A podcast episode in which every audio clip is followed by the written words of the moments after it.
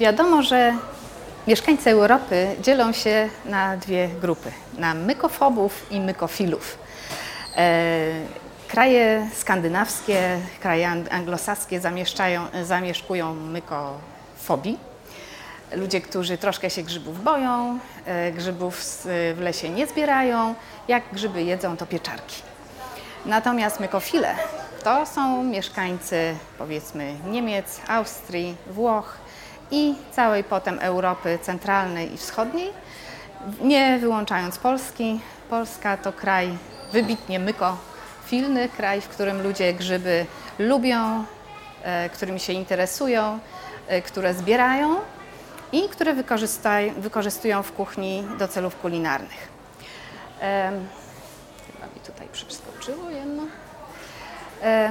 Wszyscy wiemy, że kiedy zaczyna się e, sezon grzybowy, czyli właśnie tak mniej więcej o tej porze, koniec sierpnia, wrzesień, jeszcze październik, e, wielu ludzi rusza do lasu na grzybobranie. E, grzybobrania w Polsce mają bardzo długą tradycję.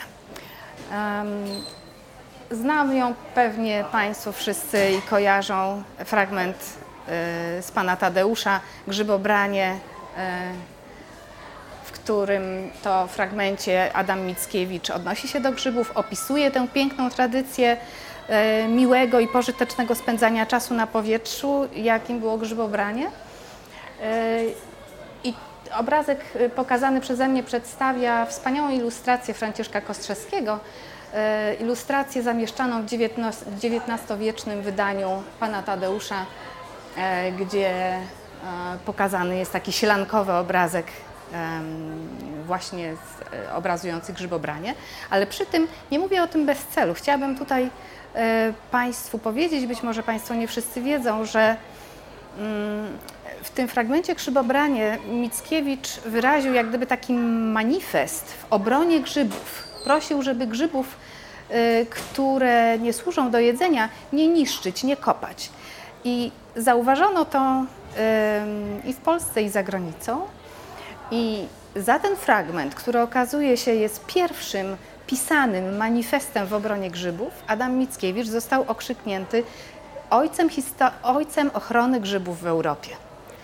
E, także mamy też taki wkład w, powiedzmy, w światową mykologię. E, nie mówiąc o tym, że mm, polscy mykolodzy, wspaniali mykolodzy e, mają i mieli ogromny wkład w rozwój tej nauki o grzybach, czyli mykologii. Dość powiedzieć, że e, Polska była na przykład pierwszym krajem, który wprowadził grzyby na listę gatunków chronionych w 1983 roku. Przejdźmy dalej. Powiedzmy sobie w ogóle, co to są grzyby, żebyśmy wiedzieli, o czym rozmawiamy. Tak bardzo króciutko, kilka zupełnie podstawowych informacji. Wiadomo, że grzyby to oczywiście nie są rośliny, to nie są zwierzęta, to jest grupa organizmów, które e, klasyfikowane są w randze królestwa na równi właśnie z roślinami i zwierzętami. E, są to organizmy jedno- lub wielokomórkowe. Jeśli są wielokomórkowe, to często mają postać strzępek, takich bardzo cieniutkich niteczek, które tworzą grzybnię, która podłożu, e, gdzie żyje, może być bardzo rozbudowana, może tworzyć bardzo rozległą sieć. Te komórki posiadają jądra komórkowe, Organizmy grzybowe są cudzożywne, czyli nie posiadają chlorofilu i same nie wytwarzają węglowodanów przy pomocy energii słonecznej. E, ważną ich cechą jest to, że trawią substancje pokarmowe zewnętrznie, wydzielając enzymy, które produkują w swoich komórkach na zewnątrz do środowiska, gdzie zachodzi trawienie, a rozpuszczone produkty rozkładu e, absorbowane są z powrotem do komórek. Głównym składnikiem ścian komórkowych u grzybów jest chityna, pewnie znany Państwu, e, znany, Państwu materiał, e, który również jest znany na przykład u owadów i innych skorupiaków, i u skorupiaków, u innych stawonogów. E, podobnie jak zwierzęta, grzyby magazynują rezerwy pokarmowe w postaci glikogenu i tłuszczów, tak samo zresztą jak ludzie. i w ogóle są znacznie bliżej spokrewnione ze zwierzętami niż e, z roślinami. Znacznie bliżej im do zwierząt niż do roślin, mimo że e, po tym jak Arystoteles zaliczył je do roślin, to tak prawie 2000 lat sądzono, że są roślinami. Dotychczas na świecie opisano 144 tysiące gatunków grzybów. Jest to wcale nie tak dużo, ponieważ okazuje się, że szacowana liczba docelowa gatunków, które są jeszcze do odkrycia, wynosi przynajmniej 2 miliony 200 tysięcy. Jeśli nie, mówi się nawet 3 miliony 800 tysięcy. Znamy więc niewielką część e, bogactwa, różnorodności gatunkowej grzybów i cały czas jeszcze wiele, wiele przed mykologami jest do odkrycia w tym e, względzie. W Europie stwierdzono dotychczas 75 tysięcy gatunków, z czego ponad 15 tysięcy to są tak zwane grzyby makroskopowe. Grzyby makroskopowe to są takie, które wytwarzają owocniki widoczne gołym okiem, czyli takie dostrzegalne bez pomocy y, przyrządów optycznych typu mikroskopy. Przyjmuje się zwykle powyżej milimetra lub powyżej 5 mm średnicy. Y, w Polsce takich grzybów makroskopowych jest około 5 tysięcy, e, z czego mamy kilkaset gatunków jadalnych, w tym 60-80 mówi się o uznanej wartości kulinarnej. E, no, ale mamy również około 200-250 gatunków trujących, w tym kilka śmiertelnie trujących. Co to są, proszę Państwa, grzyby jadalne? Grzyby jadalne mają różną przynależność systematyczną. Wszystkie produkują jadalne owocniki, które po odpowiednim przyrządzeniu nie powodują u człowieka żadnych dolegliwości. E, w większości zbierane są tylko ze stanu dzikiego, chociaż też nieliczne są uprawiane. W Polsce przykładem mogą być e, pieczarki i e, boczniaki. E, do najbardziej takich cenionych, popularnych grzybów jadalnych należą oczywiście borowiki, koźlarze, podgrzybki, maślaki, również rydze, kurki, czubajki, gołąbki, gąski, opieńki czy trufle. E, chciałabym tutaj też, żebyśmy rozróżniali pewien niuans, bo oprócz tego, że możemy mówić o gatunkach jadalnych, to czasami spotykamy się z terminem grzyby zdatne do spożycia. Zdatne do spożycia nie zawsze znaczy jadalne w takim popularnym sensie, dlatego że zdatne do spożycia są również niektóre grzyby lecznicze, które spożyte normalnie w kuchni mogłyby się okazać trujące. Ale na przykład wytwarzane są z nich substancje używane w medycynie. Albo y, będą to y, grzyby, które pod pewnymi postaciami y, są używane Mm, przez człowieka, ale niekoniecznie po prostu w kuchni do takiego normalnego, codziennego spożycia kulinarnego. Grzyby niejadalne to natomiast są takie, których owocniki dla człowieka nie są trujące, jednak nie nadają się do spożycia ze względu na zwykle nieprzyjemny smak, albo zapach e, jakiś odrażający, albo twardy miąższ, czy wielkość owocnika, na przykład są zbyt małe, żeby e, zbierać je do jedzenia, mogą być bardzo ciężkostrawne albo z innych względów są nieprzydatne do jedzenia. Za grzyby niejadalne uważa się na przykład wszystkie grzyby, które rosną na odchodach, tak? No nic przyjemnego.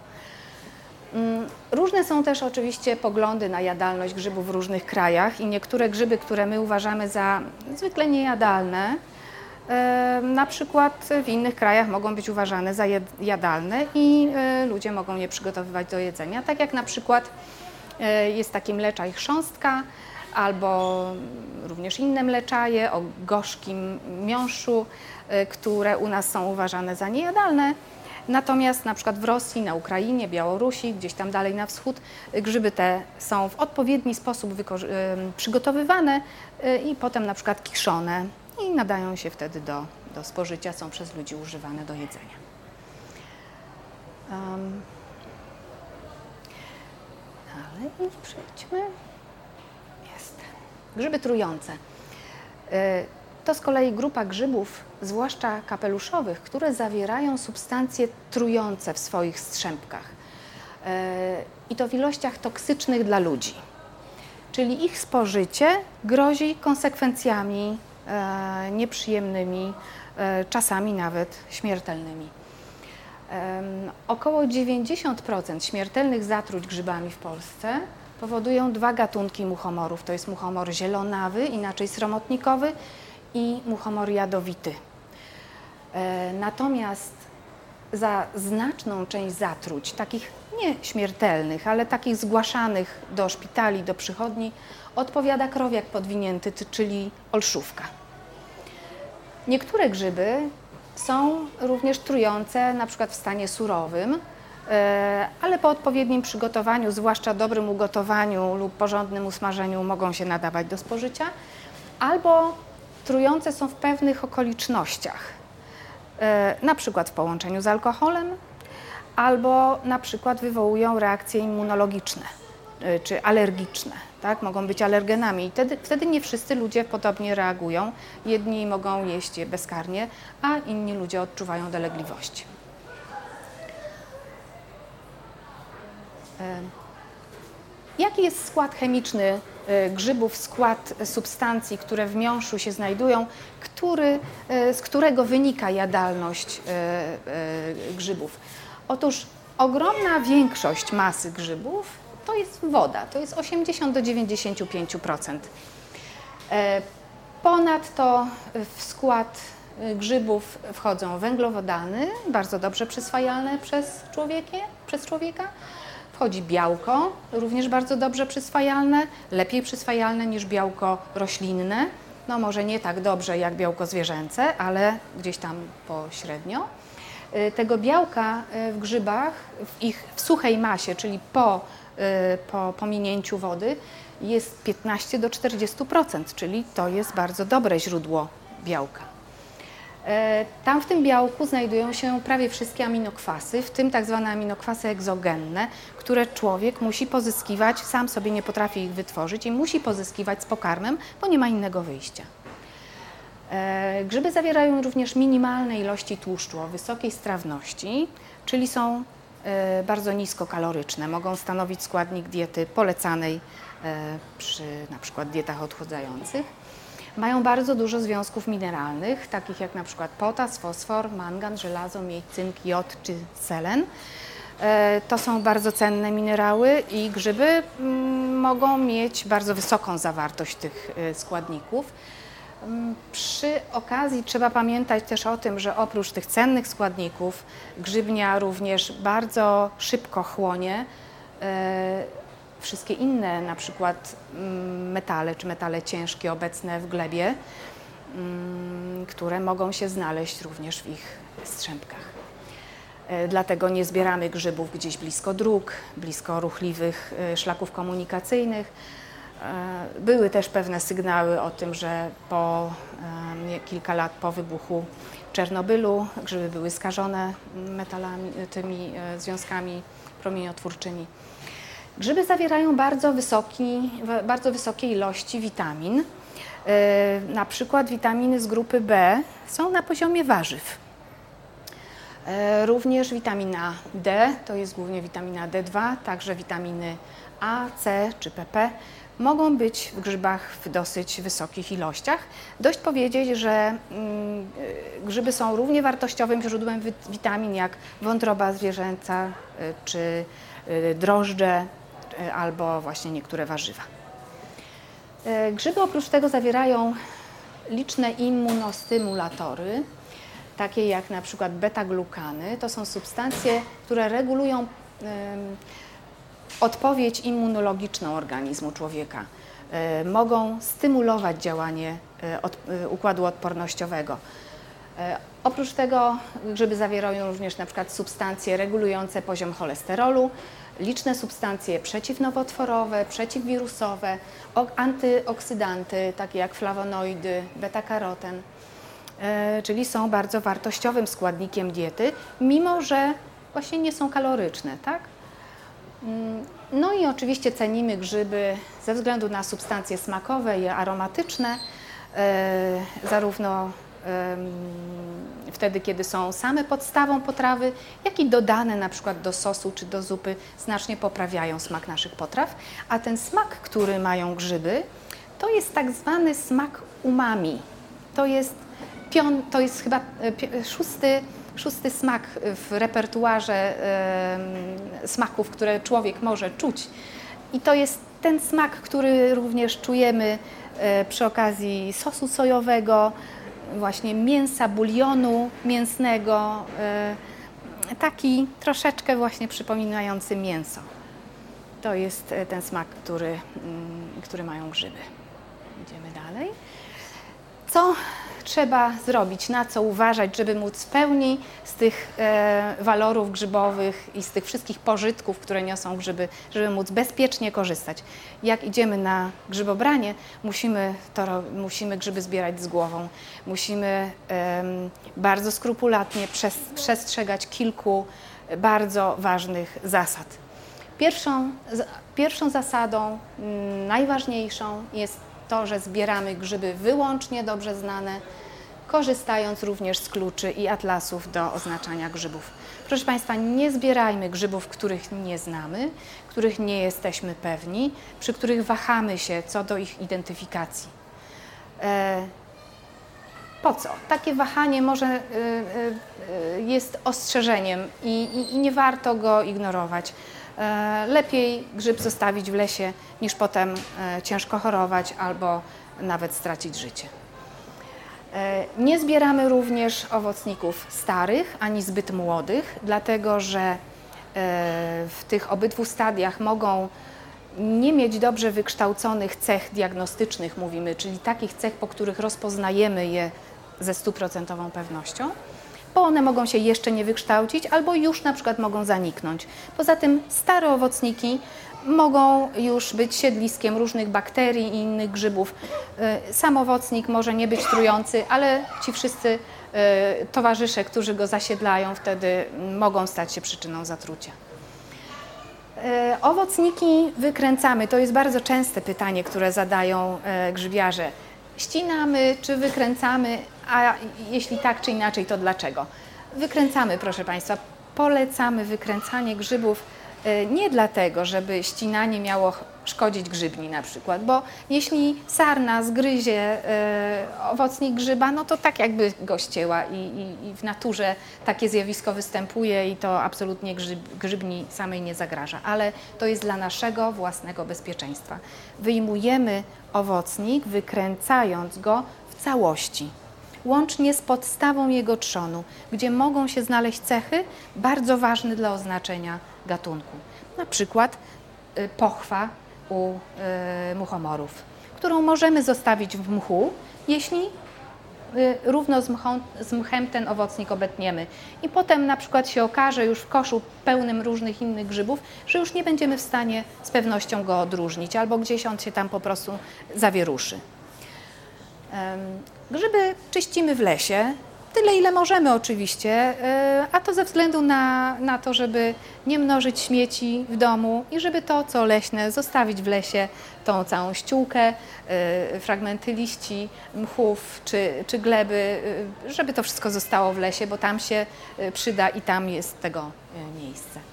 Zbieramy grzyby do przewiewnych koszyków. To jest bardzo ważne, proszę Państwa. Nie zbieramy grzybów do toreb foliowych, do reklamówek, do zamkniętych plastikowych pojemników.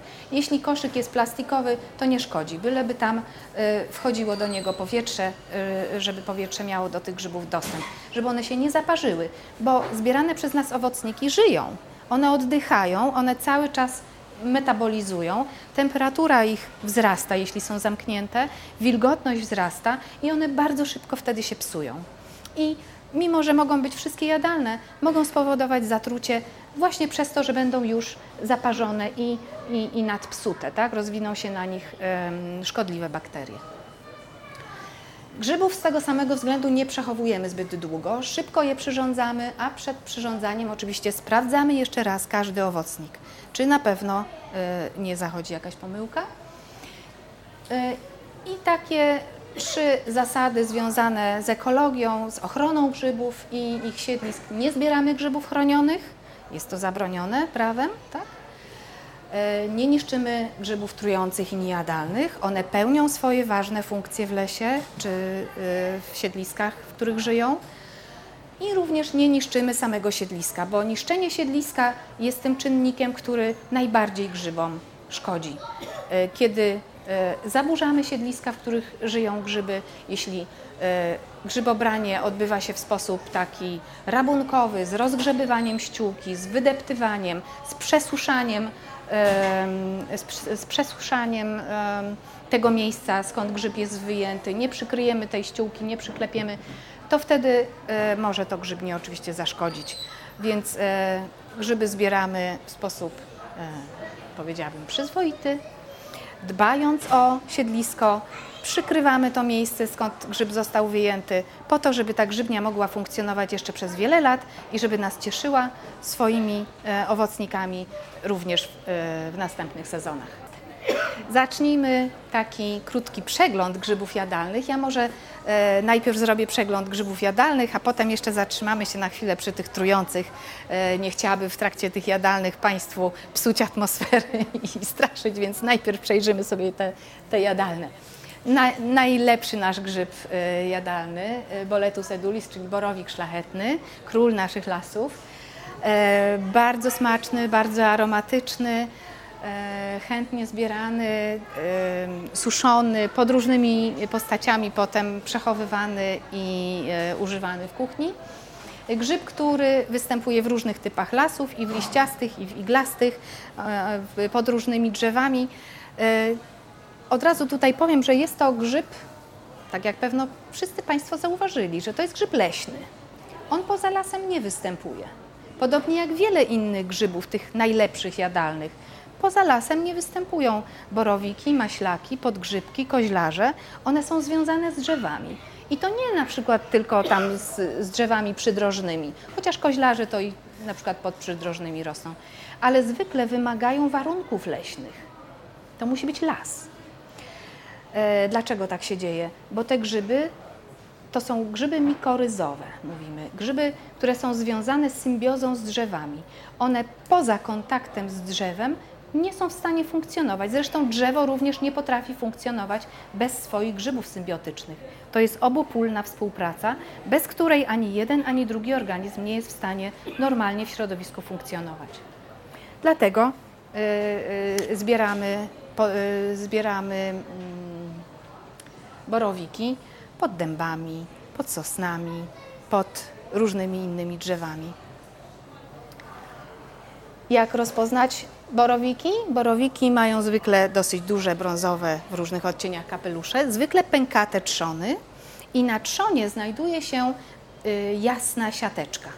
To jest cecha rozpoznawcza y, tego grzyba, y, biała siateczka na na trzonie. Oczywiście w smaku jest łagodny, bardzo przyjemny, ma piękny zapach. Nie wszystkie borowiki, które zbieramy w lesie, to jest borowik szlachetny. Mamy różne inne również gatunki znakomicie nadające się do jedzenia, tak jak borowik usiadkowany, który różni się tym, że zwykle ma troszeczkę jaśniejszy kapelusz, który często jest popękany na takie poletka i siateczka jest na, na całej powierzchni trzonu, od samej góry do samego dołu, podczas kiedy u borowika y, szlachetnego jest zwykle tylko w górnej dwóch trzecich. U samego dołu zwykle jej już y, nie ma, natomiast u tego gatunku jest na całości. Y, tu na zdjęciu widać borowik sosnowy. To jest z kolei borowik, który związany jest głównie z sosnami i świerkami. Ma nieco ciemniejszy, bardziej kasztanowo-brązowy kapelusz i również bardziej brązowo nabiegły trzon, ale siateczka jasna zawsze na tym trzonie się znajduje. Są oczywiście takie borowiki, które mm, no, budzą troszeczkę więcej respektu, tak bym powiedziała, wśród grzybiarzy, ponieważ na przykład mają czerwono nabiegły trzon albo mają czerwone rurki i ludzie czasem nie wiedzą, czy to jest grzyb trujący, czy to jest grzyb jadalny. E, te dwa gatunki pokazane tutaj akurat, borowik e, ponury i, i borowik, on się nazywa ceglastopory. To są gatunki jadalne. Natomiast należy zachować pewną ostrożność przy przygotowywaniu ich, bo one mogą być lekko trujące, jeśli są spożyte na surowo albo niedogotowane. Więc trzeba po prostu skutecznie i dosyć długo je przyrządzać, wtedy są bardzo dobrymi grzybami i, i można spokojnie je e, spożywać. E, obydwa mają czerwone rurki pod kapeluszem, obydwa mają mniej lub bardziej czerwonawe trzony. Borowik ponury ma na trzonie czerwoną siateczkę, natomiast ceglastopory ma trzon pokryty czerwonymi ziarenkami. Podgrzybek brunatny to jest ten gatunek, który często zbieramy w borach, e, ponieważ on wiąże się symbiozą często z sosnami, również ze świerkami. Czasami również z dębami, więc rośnie również w lasach e, mieszanych czy dębowych. Cylindryczny trzon, brązowy kapelusz w czasie wilgotnej pogody śliski. Od dotykania czy uszkodzenia zmienia barwę na mm, ciemnoniebieską. Y, bardzo popularne grzyby, często spotykane również w punktach skupów, w związku z tym dostępne również na, na rynkach i y, w sklepach, tak, można je kupić, ale tutaj również jest y, ostrzeżenie. Ten grzyb również jest, może sprawić dolegliwości, jeśli jest spożyty na surowo bądź niedogotowany. Podgrzybki, te brunatne, też należy dosyć długo, przynajmniej pół godziny pogotować. Kolejny przykład podgrzybka to jest podgrzybek zajączek. Ten jest, y, ma kapelusz, y, który nie jest śliski w czasie wilgotnej pogody, jest bardziej taki zamszowaty, y, aksamitny i jego trzon często jest przynajmniej u podstawy nabiegły żółto. Ma taki żółty pęczek grzybni. Rośnie w lasach liściastych, bardzo dobrze nadaje się do jedzenia, chociaż jest może nieco bardziej pośredniej jakości niż e, podgrzybek brunatny. Podgrzybek złotawy e, to jest podgrzybek, który ma często malinowo nabiegły trzon. Taki czerwonawo-malinowy, e, często również w pęknięciach kapelusza widać barwę taką czerwonawą czy malinową. Bardzo często jest zaczerwiony, czyli w jego miąższu bardzo chętnie rozwijają się larwy różnych owadów. E, też powiedzmy nieco bardziej pośredniej wartości e, kulinarnej. No, teraz przechodzimy do koźlarzy. Tu mamy na zdjęciu koźlarz babka. E, grzyb, który jest symbiozą związany z brzozami. On tylko pod brzozami występuje, za to nie tylko w lasach, ale czasami pod drzewami przydrożnymi go można również spotkać w zagajnikach brzozowych. Bardzo chętnie występuje, ma brązowy bądź brązowo-szary, taki beżowy kapelusz i trzon, na którym znajdują się tak zwane kosmki, czyli takie małe, ciemne zadziorki, które gdzieś tam wyżej mogą być y, mniej wybarwione, ale zwykle ku dołowi są bardziej brązowe i czarniawe. Na przekroju ten grzyb nie zmienia barwy, on, jego miąższ pozostaje biały. Jest wiele takich gatunków, które zmieniają zabarwienie, dlatego o tym mówię. W zasadzie wszystkie koźlarze są jadalne. I wszystkie koźlarze mają też te kosmki na trzonach, o których powiedziałam. E, bardzo lubimy te koźlarze, które mają czerwone kapelusze. Pięknie wyglądają, mówimy często na nie krawce. E, jest to koźlarz czerwony, który rośnie zawsze w towarzystwie osik, to poliosiki. Ma kosmki takie troszkę jaśniejsze, białe do brązowych i koźlarz pomarańczowo-żółty, który rośnie pod brzozami i ma kosmki na trzonie smolisto-czarne. Maślaki. Mamy kilka gatunków maślaków w Polsce.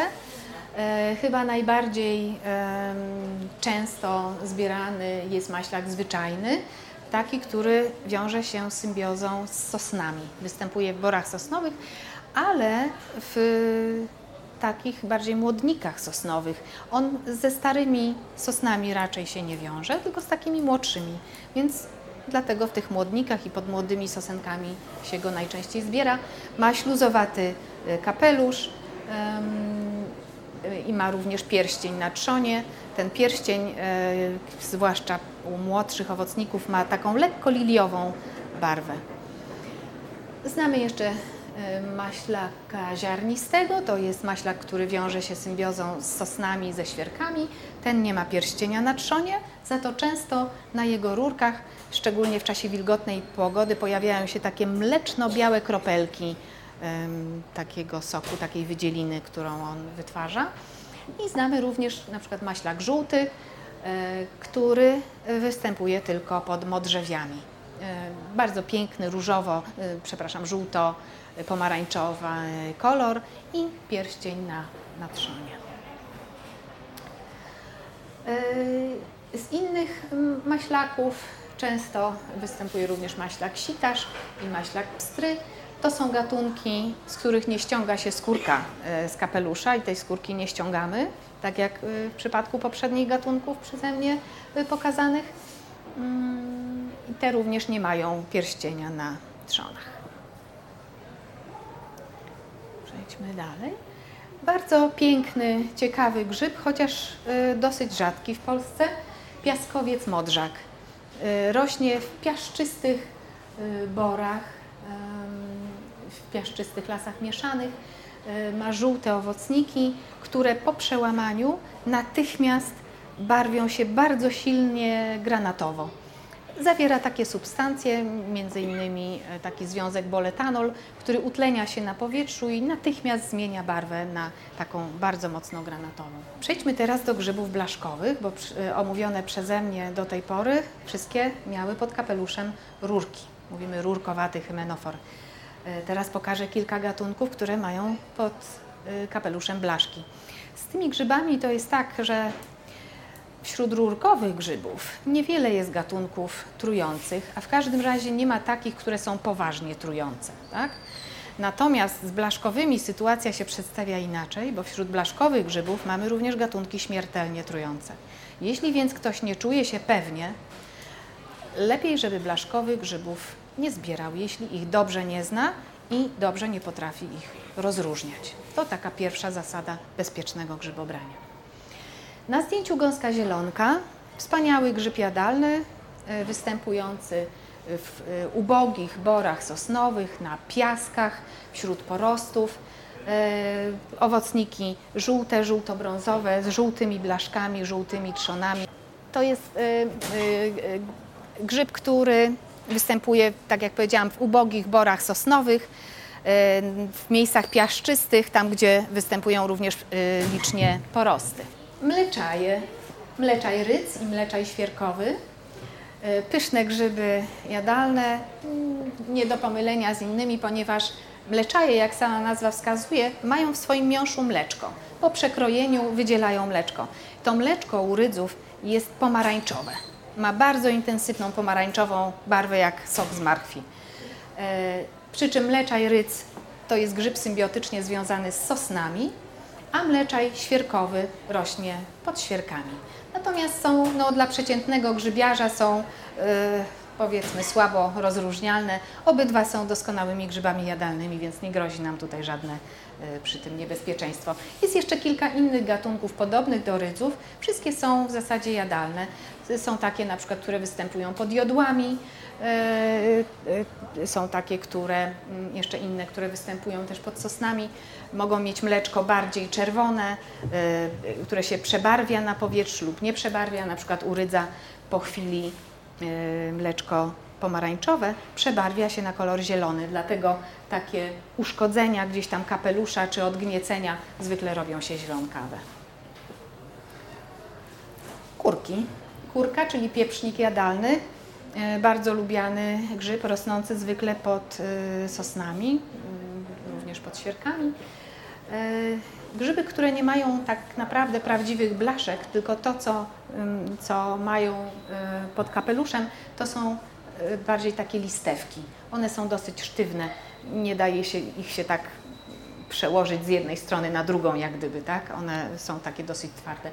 Y, kurka jest o tyle też lubianym grzybem, że w zasadzie mm, nie wdają się w niego różne owady, czyli nie, nie ma tam czerwi, żadnych larw y, owadów, które raczej tego grzyba unikają.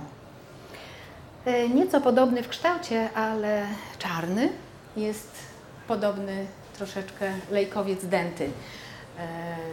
po niemiecku nazwę tego grzyba można przetłumaczyć z niemieckiego jako trąbki umarłych czy trąby umarłych, bo ma taki lejkowaty, trąbkowaty kształt w kolorze czarnym, więc taki troszeczkę, może nie jest to najlepszy grzyb jadalny, ale doskonale należy, nadaje się na przykład do farszu na pierogi, no jako do uzupełniania masy do, grzybowej. Niektóre muchomory są również jadalne, nie wszystkie muchomory są trujące.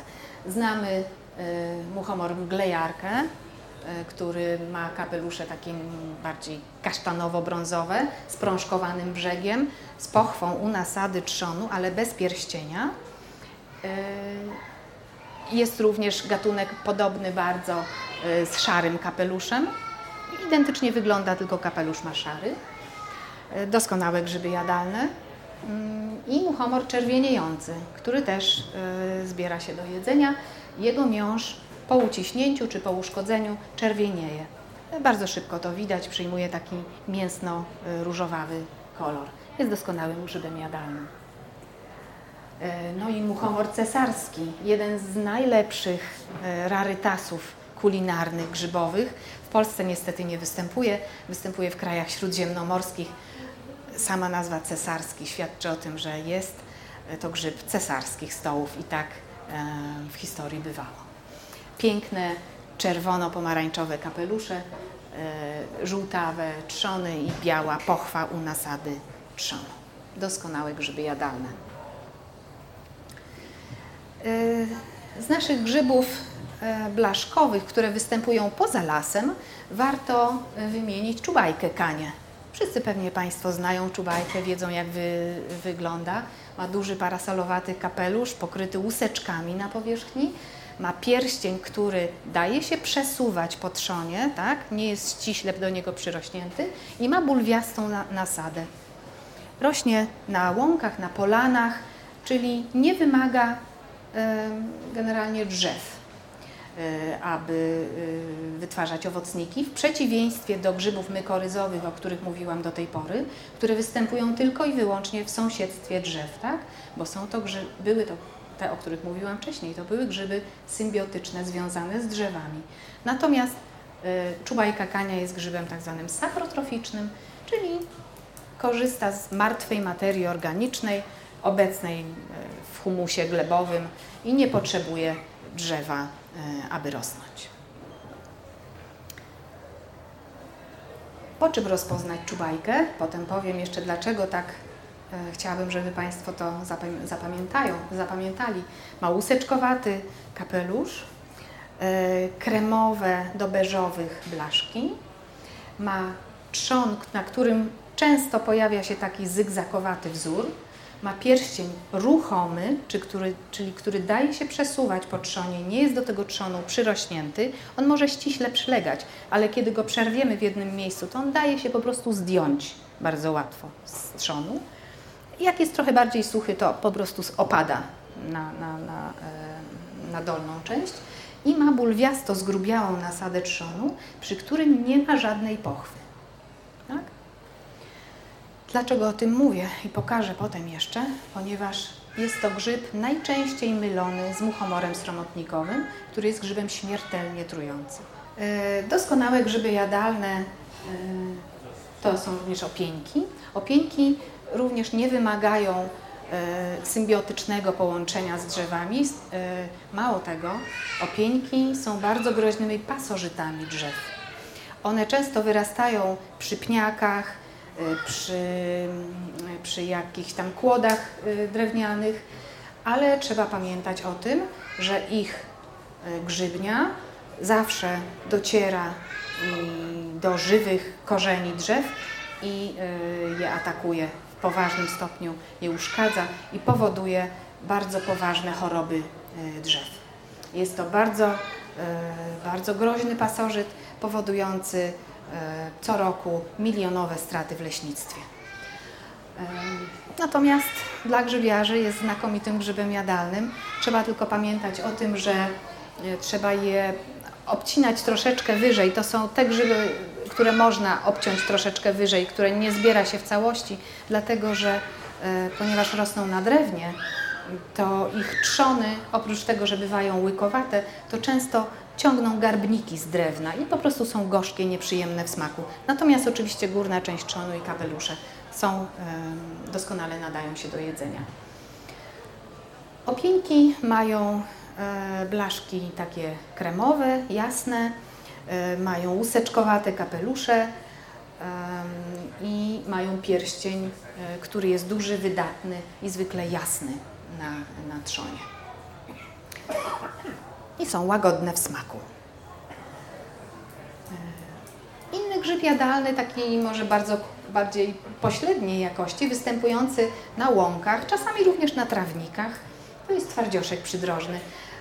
Powiedzmy, rzadziej jest zbierany do jedzenia, do celów kulinarnych, ale przydatny do sosów, a tak zwaną masę grzybową, żeby e, coś tam dołożyć jeszcze, żeby zwiększyć e, ilość e, potrawy grzybowej. Bardzo aromatyczny, bardzo smaczny, jako baza do sosów świetnie się nadaje. To jest grzyb łąkowy, występujący, tak jak powiedziałam, nawet na trawnikach na łąkach.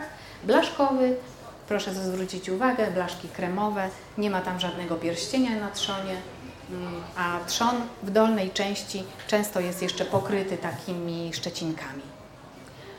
Blaszki są jasne, kremowe. I kapelusze są, tak? Nie, nie, nie, to jest jesienny, powiedzmy letnio-jesienny. Letnio-jesienny.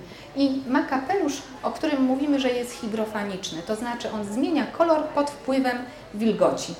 Yy, wilgotny jest ciemniejszy, a przy wysychaniu jaśnieje, co widać na, yy, na niektórych zdjęciach, tutaj na tym górnym bardzo wyraźnie. Muszę chyba troszkę przyspieszyć. Yy, ucho bzowe Troszkę nietypowy grzyb jadalny, nie ma kapelusza i trzonu, tylko taki kształt ucha. Bardzo przypomina taką małżowinę uszną nie tylko w kształcie, ale również w konsystencji. Jest taki lekko miękko chrząstkowaty. Rośnie na drewnie drzew liściastych, najczęściej na, na bzie czarnym, na, może być na przykład na wiązach również, na martwym drewnie. Jest to grzyb tak zwany saprotroficzny. Mm, bardzo dobry grzyb, e, podobny nieco do e, auricularia polytrycha, to jest e, na tym zdjęciu jest pokazane, to są chińskie grzyby mun. I w niektórych potrawach, szczególnie gotowych, dostępnych na rynku, zamiast chińskich grzybów mun mamy właśnie suszone owocniki ucha bzowego. Tak i nawet nie wiemy, że je spożywamy. takie chrząstkowate właśnie, no dalej. E, do smacznych grzybów jadalnych, saprotroficznych należy e, boczniak ostrygowaty. Ten grzyb rośnie na drewnie, na drzewach e, liściastych. Jest to grzyb saprotroficzny, czyli wykorzystuje martwe drewno i grzyb późno jesienny, ponieważ przymrozki stymulują rozwój jego owocników. On się późną jesienią pojawia gdzieś pod koniec października, również w listopadzie ale oprócz tego, że występuje w lesie, można go również kupić w marketach, ponieważ jest to grzyb, który znakomicie udaje się w hodowli. E, jest hodowany na takich balotach e, z trocinami i, z takim materiałem drzewnym. E, można go kupić w takich sklepach, gdzie się sprzedaje na przykład akcesoria działkowe, bo nadaje się do takiej przydomowej hodowli w ogródkach, na działkach czy nawet na balkonie.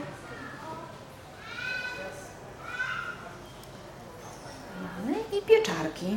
Pieczarki to są grzyby, które znamy nie tylko ze sklepu, ale one występują również e, w stanie dzikim w Polsce, rosną, mm, no mamy tych gatunków pieczarek całe mnóstwo, występują głównie na łąkach, niektóre gatunki również w lasach. E, I dwa z nich, pieczarka dwuzarodnikowa i pieczarka szlachetna, dały początek wszystkim innym odmianom, prawie wszystkim powiedzmy większości odmian y, hodowlanych pieczarek. Z tych dwóch jak gdyby wyprowadzono y, te odmiany, które spotykamy y, w handlu. Oczywiście one mogą być bardziej białe albo mogą być bardziej brązowe, w zależności od preferencji konsumentów. Różnie, różne te, różnie mm, mogą wyglądać i różne można dostać na rynku. Natomiast te dwa gatunki to są te dziko występujące, na podstawie których te wszystkie hodowlane e, powstały. Proszę zwrócić uwagę, że pieczarki, kiedy są młode, mają blaszki białe, tak jak muchomory. I wtedy, jeśli ktoś zbiera pieczarki w takim stanie, kiedy one są bardzo młode i blaszki ich jeszcze się nie wybarwiły, może pomylić yy, i zamiast pieczarki nazbierać muchomorów białych. Potem jeszcze je pokażę, jak łatwo pomylić, więc bardzo trzeba uważać. Nie zbieramy pieczarek, które są jeszcze zbyt młode i mają jeszcze właśnie białe blaszki. Natomiast absolutnie trzeba zwracać uwagę na podstawę trzonu, ponieważ pieczarki nie mają pochwy, tak jak muchomory, tak? ale mają pierścień. E, natomiast u starszych pieczarek blaszki robią się już bardziej różowe, potem brązowe i oczywiście wtedy e, już e, szansa pomyłki, ryzyko pomyłki znacznie się zmniejsza. Inny popularny grzyb jadalny, twardziak jadalny, Lentinus edodes, tak zwany grzyb shiitake. U nas nie występuje, ale jest bardzo popularny w Azji i można go w wielu potrawach azjatyckich e, spotkać, również występujących u nas w handlu, e, czy, czy można te grzyby również kupić importowane. Dalej, to tak dla zobrazowania jak wyglądają. E, innym takim grzybem jadalnym, który na świecie jest bardzo popularny, może u nas rzadziej spotykany, to jest pierścieniak uprawny. To w niektórych krajach, e, szczególnie w Azji, jego uprawa jest bardzo rozpowszechniona. E, u nas czasami, rzadko można go spotkać na przykład na pryzmach kompostu, no w takich powiedzmy miejscach, gdzie niespecjalnie my zbieramy grzyby e, do jedzenia. Ma ciemne blaszki, ciemny wysyp zarodników, pierścień na trzonie, brązowy kapelusz, łagodny smak. No i trufle trufle, e, wspaniałe grzyby jadalne, e, które są charakterystyczne głównie dla krajów śródziemnomorskich. E, trufle najczęściej występują we Francji, we Włoszech, w Hiszpanii, natomiast i u nas występują niektóre gatunki, również tych powiedzmy średniej jakości kulinarnej, takie jak trufla letnia i trufla wgłębiona. Gatunki te są jednak u nas bardzo rzadkie. E, jeden z nich, trufla wgłębiona, jest już na liście gatunków chronionych. E, trufla, trufla letnia jeszcze tam nie jest, ponieważ niedawno zostały stwierdzone jej owocniki w Polsce, więc jeszcze na liście gatunków chronionych jej nie ma, ale e, oczywiście e, trufli ze stanu naturalnego, dzikiego w Polsce zbierać nie wolno, bo to są grzyby bardzo rzadkie i zasługujące na ochronę. E, natomiast w krajach śródziemnomorskich te najlepsze, najbardziej cenione trufle to jest trufla piemoncka, czyli biała i perigorska, czyli czarnozarodnikowa. Ich ceny szybują bardzo, bardzo wysoko. Za kilogram y, trufli białej płaci się 4000 euro, za kilogram y, trufli czarnozarodnikowej 2000. Więc to są takie rarytasy kulinarne. Trochę długo, tak jest. Idziemy dalej. Trufle to są grzyby podziemne. One produkują owocniki pod powierzchnią ziemi i te owocniki całe życie pozostają pod powierzchnią ziemi, więc ich nie ma szansy, żeby je na powierzchni zobaczyć. Chyba, że wykopią je zwierzęta, które je czują i niektóre się nimi odżywiają. Tak jak na przykład no, bardzo chętnie y, grzyby podziemne wyjadają dziki. Więc y, gdzieś na buchtowiskach dzików można czasami y, znaleźć jakby wykopane na powierzchni grzyby podziemne. Powiedzmy y, trufle rzadziej, no bo ich stanowiska w Polsce są bardzo rzadkie. Tak?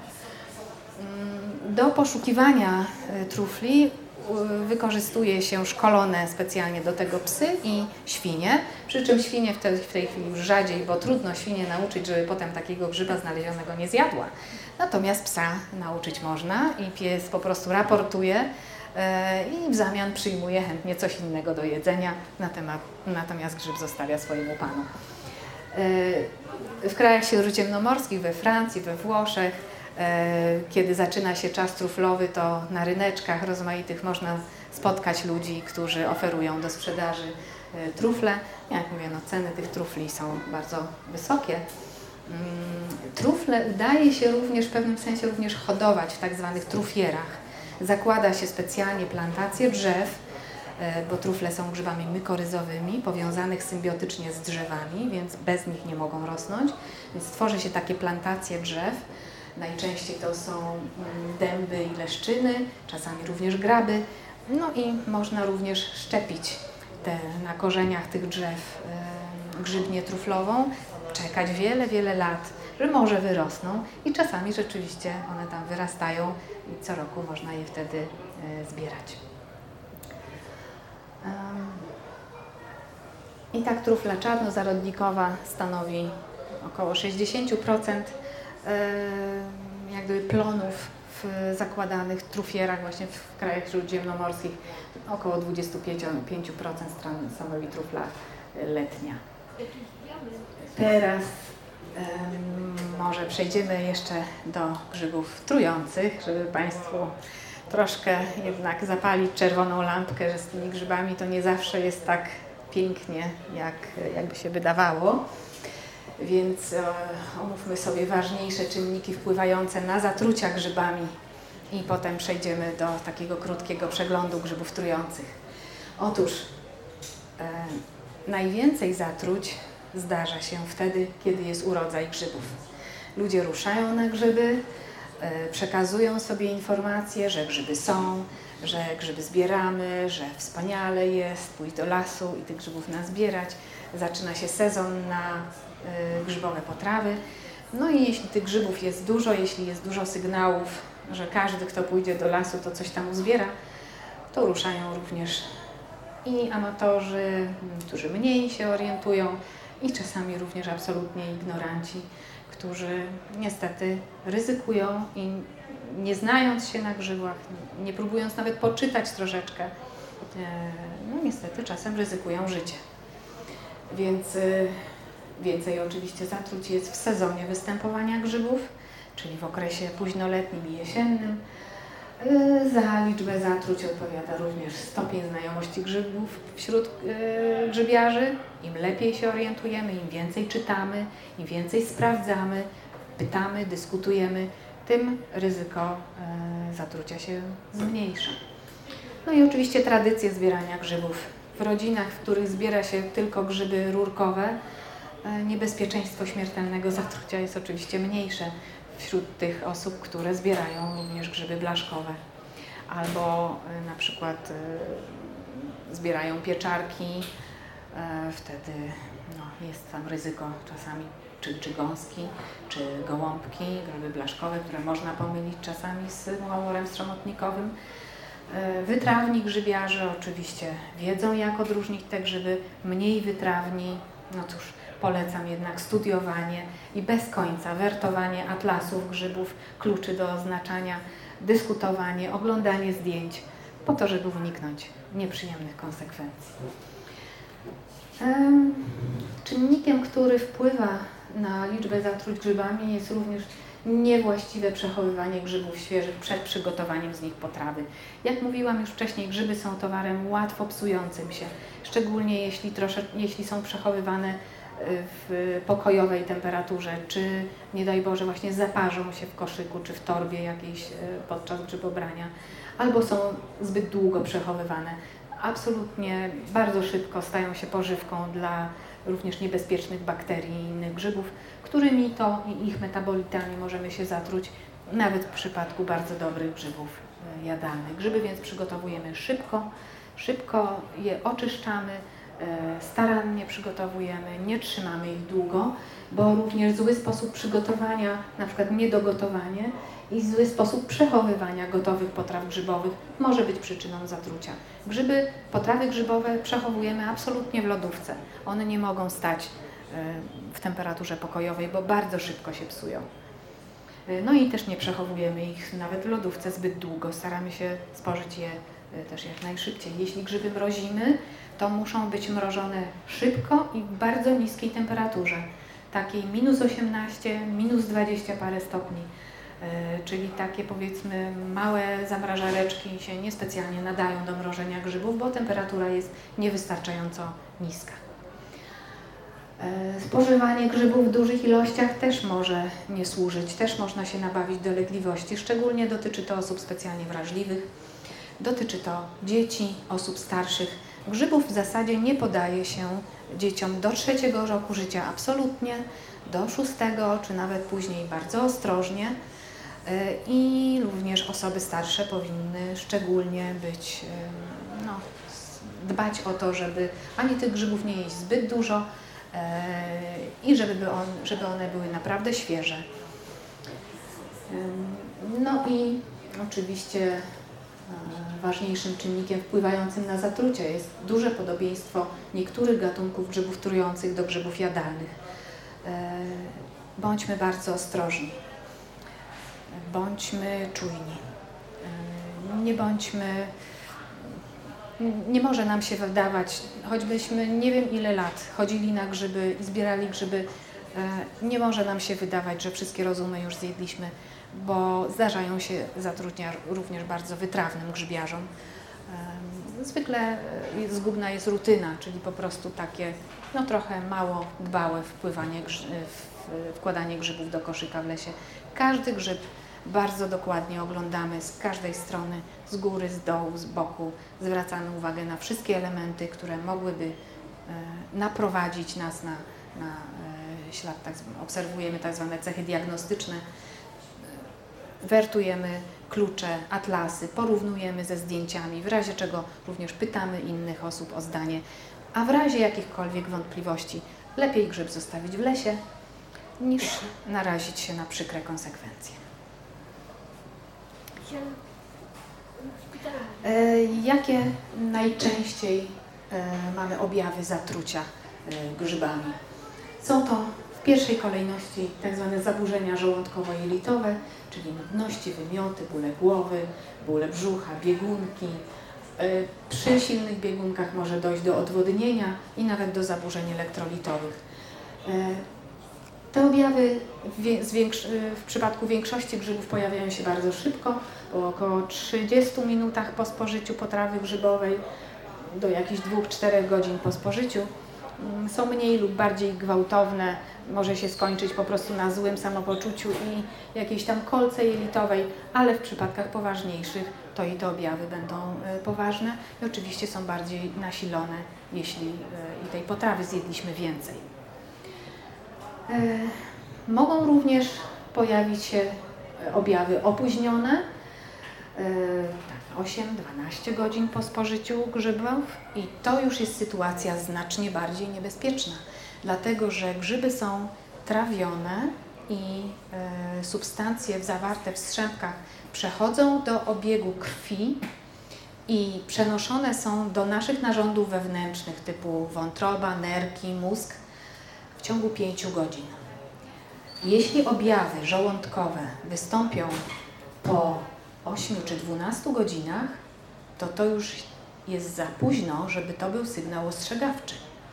To te toksyny już są w naszych narządach, są w naszych tkankach i ratunek wtedy już na ratunek może być za późno. Pojawia się uszkodzenie ośrodkowego układu nerwowego, uszkodzenia wątroby, uszkodzenia nerek, w wyniku bezpośredniego działania toksyn na narządy naszego ciała. E, oczywiście nasilenie objawów jest zależne od ilości spożytej potrawy, od gatunków grzybów i wrażliwości osobi osobniczej. Różni ludzie w, różni, w różny trochę sposób mogą reagować na e, spożyte grzyby trujące. Tak czy inaczej, zawsze należy zakładać możliwość zatrucia muchomorem sromotnikowym i zawsze postępować tak, jakby to było zatrucie muchomorem sromotnikowym. Więc absolutnie zgłaszamy się do lekarza i y, zgłaszamy się na badania diagnostyczne. Nie warto czekać, jeśli szczególnie objawy się y, nasilają, bo to może być bardzo niebezpieczne i może się źle skończyć.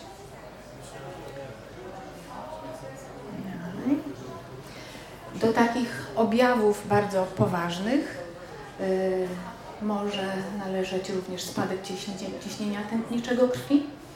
Albo wzrost tego ciśnienia, może nastąpić nadmierne pobudzenie, czyli ktoś jest pobudzony, nie może usiedzieć w jednym miejscu, w taki pobudzony sposób się do, y, zachowuje, łącznie z drgawkami, które mogą nastąpić. Mogą się pojawić obwodowe objawy cholinergiczne, takie jak łzawienie, nadmierna potliwość, ślinienie się, objawy psychotyczne ze strony układu nerwowego, halucynacje y, i hiperpyreksja, czyli zaburzenia termoregulacji w postaci nawet bardzo wysokiej temperatury.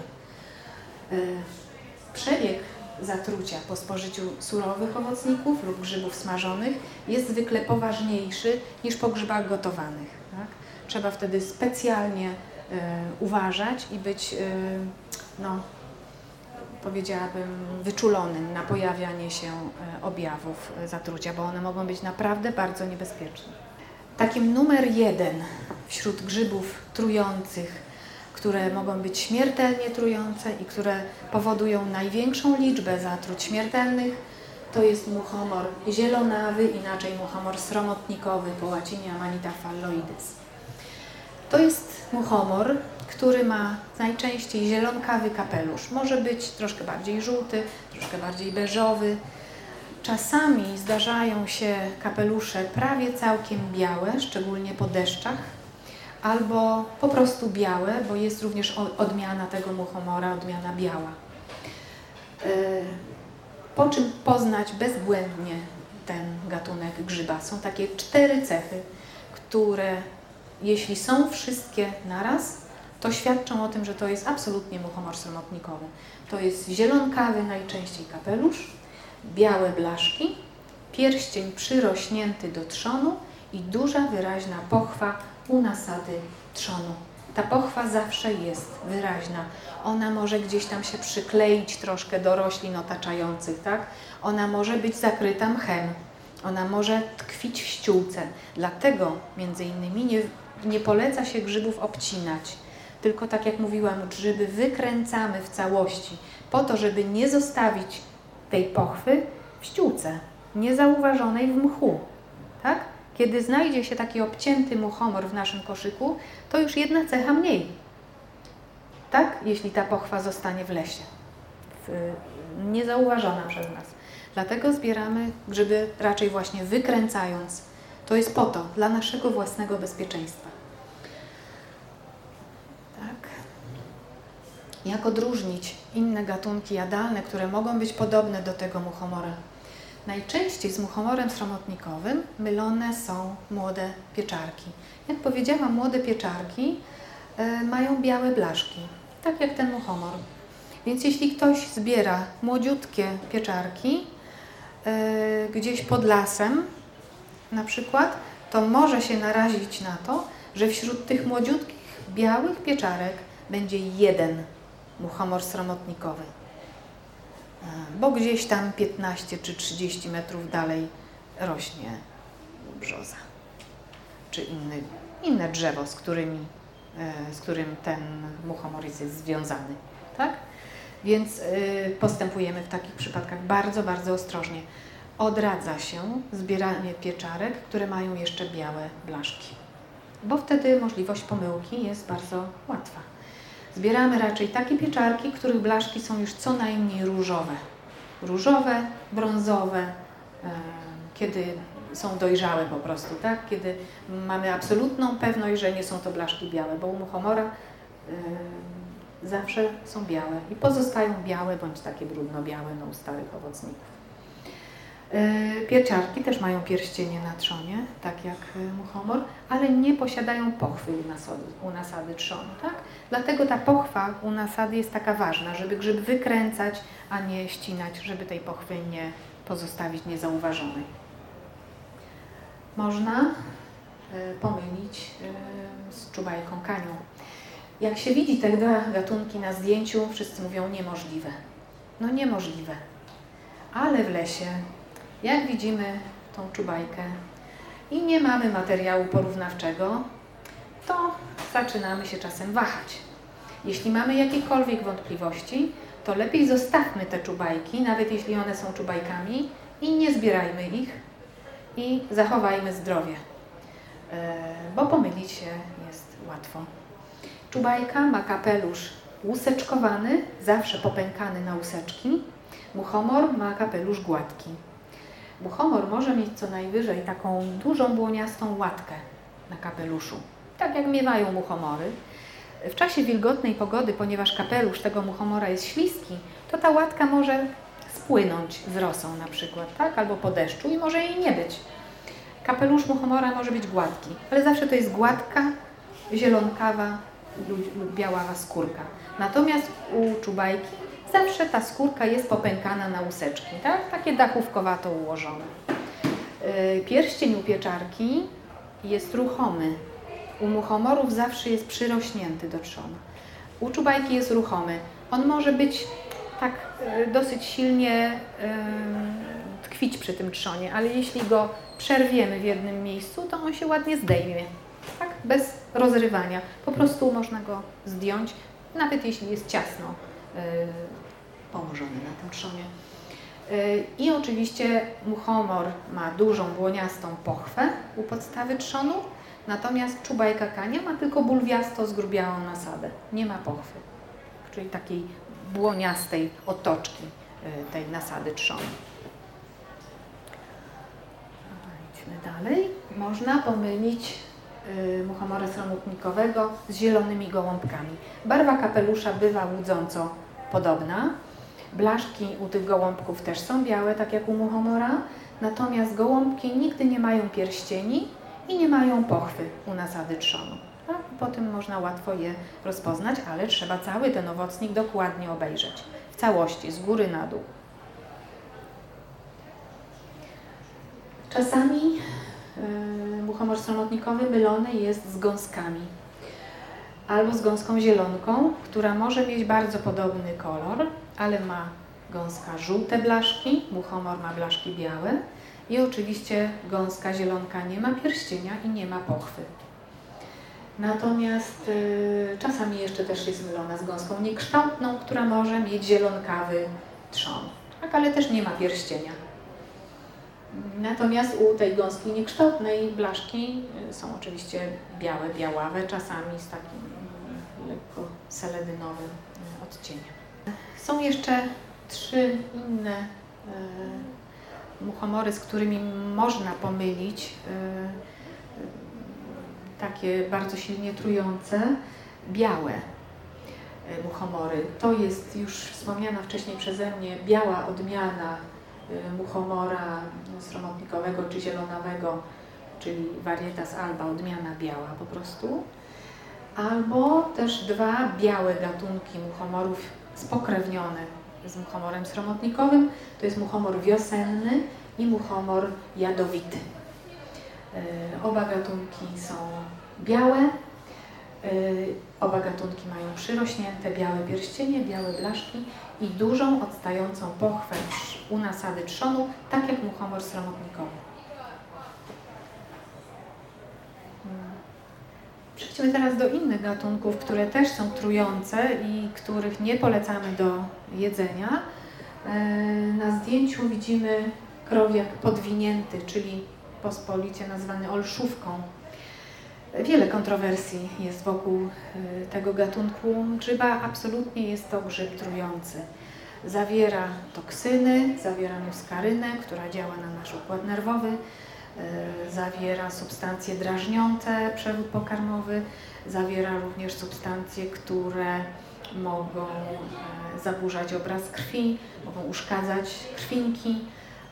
Objawy po spożyciu olszówki mogą być bardzo poważne, szczególnie jeśli te olszówki są surowe albo niedosmażone czy niedogotowane. E, natomiast no, wiele osób, szczególnie osób starszych, mówi, że gdzieś tam kiedyś e, latami jadło olszówki, żyją i nic im się nie dzieje i wszystko jest w porządku.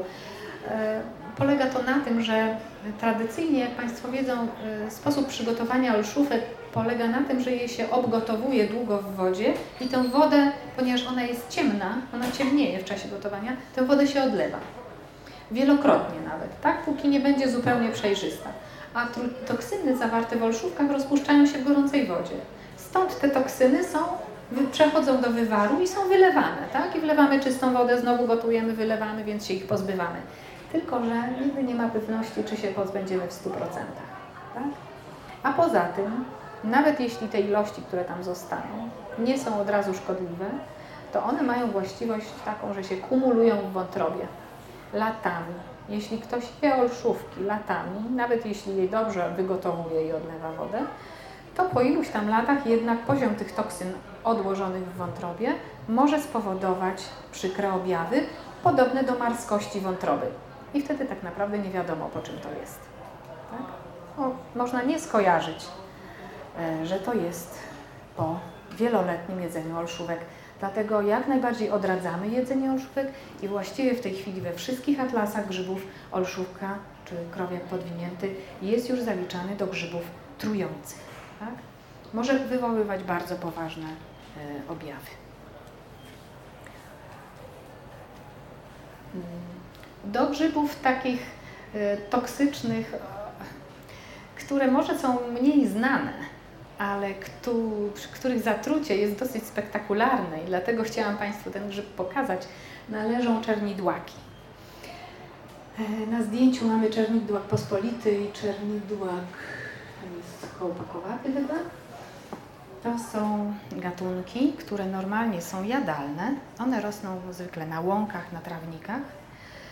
E, początkowo są białe, a potem w miarę dojrzewania, jak ich blaszki dojrzewają, bo to są grzyby blaszkowe, blaszki się rozpływają, przy czym są ciemne, takie granatowo-czarne i te rozpływające się blaszki skapują tak jak atrament z tych y, grzybów. Widać tutaj na, na, na, na jednym ze zdjęć takie wywinięte czarne brzegi, które powoli się rozkładają i kapie z nich taki atrament z zarodnikami. No taka biologia po prostu. Te grzyby są jadalne, póki są białe, póki są jeszcze nie czernieją. Tak? Natomiast zawierają składnik, tak zwaną koprynę, który niestety w połączeniu z alkoholem powoduje dosyć nieprzyjemne zatrucie.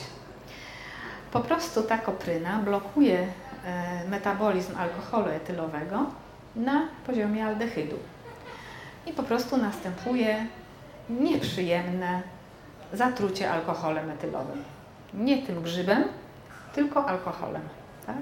Więc absolutnie 3 dni przed spożyciem alkoholu i 3 dni po spożyciu alkoholu nie powinno się tych grzybów jeść, ponieważ można się narazić na bardzo przykre konsekwencje ze strony układu pokarmowego, e, ze strony mm, skaczącego ciśnienia, e, no, takiego zaczerwienienia twarzy i tak dalej. No bardzo, bardzo nieprzyjemne objawy. E, takie jak przy bardzo silnym zatruciu alkoholem po prostu. Teraz chciałabym pokazać Państwu kilka takich grzybów jadalnych, które mają swoich trujących sobowtórów i na które po prostu trzeba troszkę uważać przy zbieraniu. Na zdjęciu widać pieprznik jadalny, czyli kurkę i lisówkę. Obydwa grzyby są pomarańczowe, obydwa mają blaszki zbiegające po trzonie i obydwa występują w lasach. No i teraz jak je rozróżnić, żeby się nie narazić? Oczywiście lisówka nie jest śmiertelnie trującym grzybem, ani nawet jakimś bardzo poważnie trującym, ale na pewno może wywołać ból brzucha, kolkę jelitową, u osób bardziej wrażliwych podniesioną temperaturę. E, biegunkę. No, po co się narażać na takie objawy? Jak odróżnić te grzyby? E, kurka ma blaszki, jak mówiłam wcześniej, w postaci takich twardych listewek. To nie są zwyczajne blaszki. Blaszkę, taką jak jest u lisówki, można tak z jednej strony na drugą położyć. Ona jest elastyczna. Nie można tego zrobić u kurki tymi listewkami.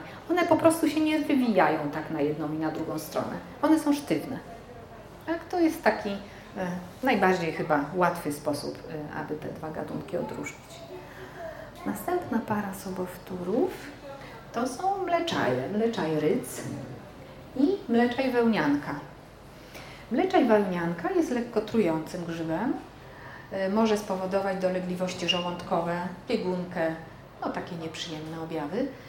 E, jak go odróżnić od rydza? Mleczek wełnianka ma mleczko białe. Mówiłam, że rydz ma mleczko pomarańczowe.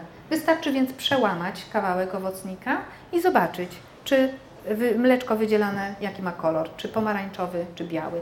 Jak biały, to raczej e, nie zbieramy tego grzyba do jedzenia. I mleczaj wełnianka ma jeszcze jedną taką cechę, mianowicie ma zwykle owłosiony kapelusz, brzeg kapelusza. Nie cały, tylko jego brzeg. Więc ten podwinięty lekko brzeg jest taki pokryty takimi bardzo delikatnymi włoskami. To widać e, gołym okiem, e, dosyć łatwo to można zauważyć. Rydz ma e, kapel, brzeg kapelusza gładki, nieowłosiony. No i oczywiście te zielone przebarwienia na rydzu powstające z tego pomarańczowego mleczka nigdy na mleczaju wełniance nie występują. Mleczko wełnianki jest białe i nie przebarwia się na powietrzu, nie zmienia koloru. Także bardzo łatwo te dwa grzyby od siebie odróżnić. Można pomylić mm, opieńkę z maślanką. Maślanki są grzybami takimi no, lekko trującymi, mogącymi spowodować zatrucia gastryczne, e, bóle brzucha, jakąś biegunkę. Mm, jak je znowu odróżnić od siebie? E, opieńka przede wszystkim ma blaszki jasne, kremowe, czasami lekko różowawe. E, natomiast maślanka, kiedy jej owocniki dojrzewają, to blaszki robią się takie żółto-fioletowe, bo zarodniki są ciemne, wobec czego nigdy te blaszki nie będą jasne, takie jak u e, opieńki. Opieńka na powierzchni kapelusza również zwykle ma łuseczki, takie czarne małe zadziorki. Natomiast maślanka jest e, raczej gładka. No i trzon u e, maślanki jest zwykle żółty bądź żółtawy.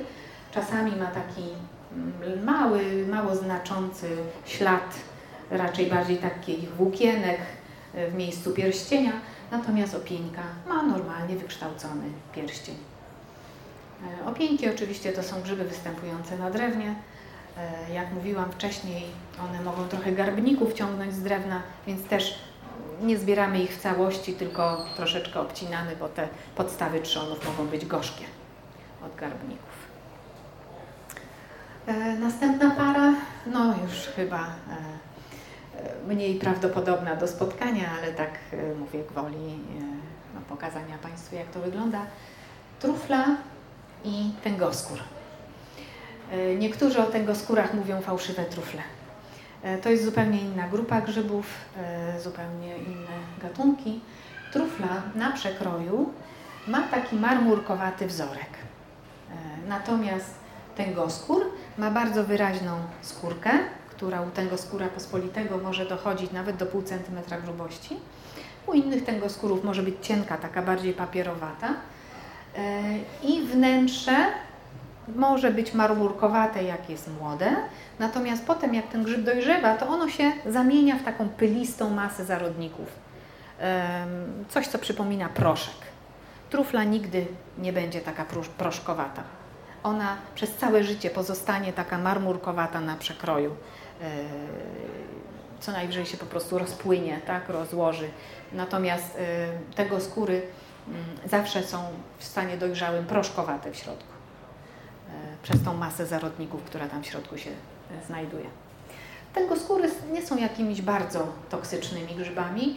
E, są używane na przykład e, w kuchni przez niektórych jako przyprawa. Te owocniki niektórzy zbierają, proszkują i w bardzo małej ilości dodają na przykład do sosów.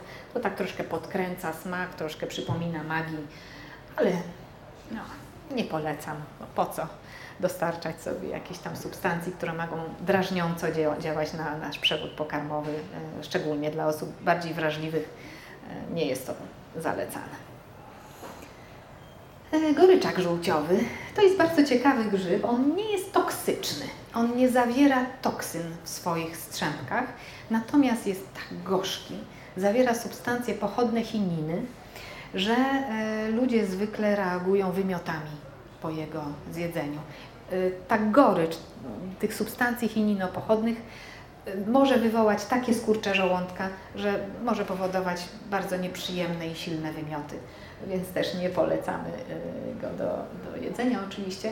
No i niestety jeden, nawet jeśli się znajdzie w całym garku innych grzybów, zepsuje nam absolutnie całą potrawę, bo jest tak gorzki, że cała potrawa, cały garnek grzybów będzie nie do zjedzenia przez tę gorycz. Tak? Także uważamy przy zbieraniu. Goryczak żółciowy mm, trochę przypomina borowiki, ale różni się tym, że siateczka na, na trzonie, mówiłam, że u borowika jest biała siateczka, jasna.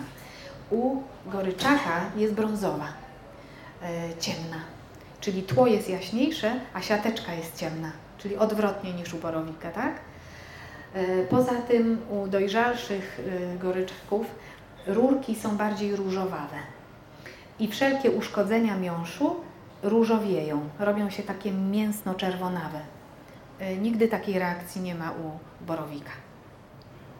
E, no i wystarczy również nawet e, potrzeć, potrzeć tego grzyba, potrzeć goryczaka i spróbować na język. Zawsze na pewno poczujemy, że jest gorzki, bo ta gorycz jest tak silna. Oczywiście od samego spróbowania nic nam się nie stanie, bo to nie jest toksyna, tylko po prostu jest taka silna gorycz. Mm. Chciałam pokazać tutaj Państwu jeszcze dwa inne toksyczne rzeczywiście gatunki borowików, e, dosyć silnie trujące. To jest borowik szatański i borowik grubotrzonowy. E, te borowiki są dużo rzadsze niż inne borowiki zbierane do jedzenia. Na przykład tam pokazywałam takiego ponurego czy ceglastoporego wcześniej. E, które miały czerwono nabiegłe trzony tak? i czerwone rurki. Borowik szatański też ma czerwone e, rurki. Borowik grubotrzonowy ma żółte rurki, ale czerwono nabiegły trzon. Obydwa gatunki są dosyć silnie trujące. Zawierają muskarynę, która jest silnym e, czynnikiem toksycznym. Nie są to śmiertelnie toksyczne grzyby, ale jednak. Ratuje nas tylko to, że to są grzyby rzadkie. No, borowik szatański to ma w ogóle chyba tylko 3 czy 4 stanowiska w Polsce i to jest grzyb ciepłolubny, południowy, więc on występuje w górach, w Sudetach, gdzieś tam pod Krakowem chyba jest jedno stanowisko. Także może prawdopodobieństwo spotkania nie jest duże, tym niemniej e, warto te grzyby po prostu znać. Już powoli się zbliżamy do końca. E, jak grzyby konserwujemy? Zwykle przez suszenie, zamrażanie, pasteryzowanie, marynowanie, kwaszenie i oczywiście możemy to robić sami, ale e, takie przygotowanie grzybów wykonują również e, zakłady przetwórstwa. Tak? I grzyby przygotowane w ten sposób są dostępne na rynku, są dostępne w sklepach. Oczywiście wszystkie grzyby, które się dostają e, do przetwórni, powinny przejść e, bardzo drobiazgową kontrolę przez tak zwanych klasyfikatorów grzybów i grzyboznawców. Każdy punkt skupu grzybów musi zatrudniać grzyboznawcę. Wszędzie tam, gdzie na rynku są sprzedawane grzyby, również przez osoby prywatne, jeśli to jest specjalnie do handlu przeznaczona przestrzeń, to każdy, każda osoba sprzedająca grzyby powinna mieć zaświadczenie wydane na konkretny dzień przez klasyfikatora grzybów, który te wszystkie grzyby powinien sprawdzić. E, wtedy e, te grzyby będą bezpieczne. Natomiast oczywiście e, grzyby sprzedawane przy drogach, gdzieś tam przy lasach i tak dalej, oczywiście takich atestów klasyfikatora grzybów nie mają i kupujemy je oczywiście na własną odpowiedzialność. Ja oczywiście nie odradzam kupowania takich grzybów, ale musimy zachować szczególną ostrożność przy ich nabywaniu, bo one nie zostały sprawdzone. Jeśli sami się dobrze nie orientujemy i nie jesteśmy w stanie każdego sami sobie sprawdzić owocnika, mm, to może to być ryzykowne. Tak? I jeszcze chciałam Państwu e, zwrócić uwagę na pewne regulacje prawne dotyczące obrotu grzybami. Obowiązuje E, nas tutaj przy obrocie grzybami rozporządzenie ministra zdrowia z dnia 17 maja 11, 2011 roku e, ze zmianami z 12 czerwca 2018 roku i tam można znaleźć między innymi wykaz grzybów dopuszczonych do obrotu i przetwórstwa, yy, czyli przetwarzania grzybów. To są te grzyby, jest ich 47 gatunków, które są oficjalnie dopuszczone do obrotu handlowego i do przetwórstwa, które punkty skupu mogą kupować i potem przekazywać je do e, przerobienia. Takich gatunków jest 47, w tym rozporządzeniu jest załącznik, który wymienia te gatunki. No i tam są oczywiście też gatunki rodzime i gatunki importowane. Mm. I jest też również kilka gatunków grzybów chronionych, które mają taką specjalną adnotację, że mogą być pozyskiwane tylko i wyłącznie nie ze stanu dzikiego, tak? czyli ze stanu dzikiego ich zbierać nie wolno. Tutaj mowa jest na przykład o smardzach, które czasami się zdarza, że wyrastają w ogrodach, na przykład w sadach, gdzieś koło domów. W takich okolicznościach, że tak powiem, nie podlegają jak gdyby ochronie gatunkowej, bo inaczej są grzybami chronionymi i można je wtedy zebrać do e, jedzenia. E, oprócz tego no, przykład, y, na przykład właśnie te smardze, o których mówię, mogą być zbierane, jeśli wydane jest specjalne przez ministerstwo y, pozwolenie na zbieranie tych grzybów, tak? W określonej ilości, w określonym celu, wtedy takie pozwolenie z ministerstwa można otrzymać i określoną y, ilość tych grzybów pozyskać ze stanu naturalnego. No i to rozporządzenie określa również warunki, e, jakie trzeba spełnić, żeby być klasyfikatorem grzybów bądź grzyboznawcą. Jakie szkolenia trzeba odbyć i tak dalej. E, I w ogóle mm, to rozporządzenie mówi, kto odpowiada jak gdyby za klasyfikację grzybów w przetwórniach. To jest właśnie klasyfikator lub grzyboznawca. Każda przetwórnia grzybów e, musi zatrudniać e, taką osobę, która jest odpowiedzialna za przeznaczenie tych grzybów do spożycia i ona bierze odpowiedzialność e, za każdy owocnik, który dalej jest przekazywany do przetwórni i znajduje się potem w produktach spożywczych.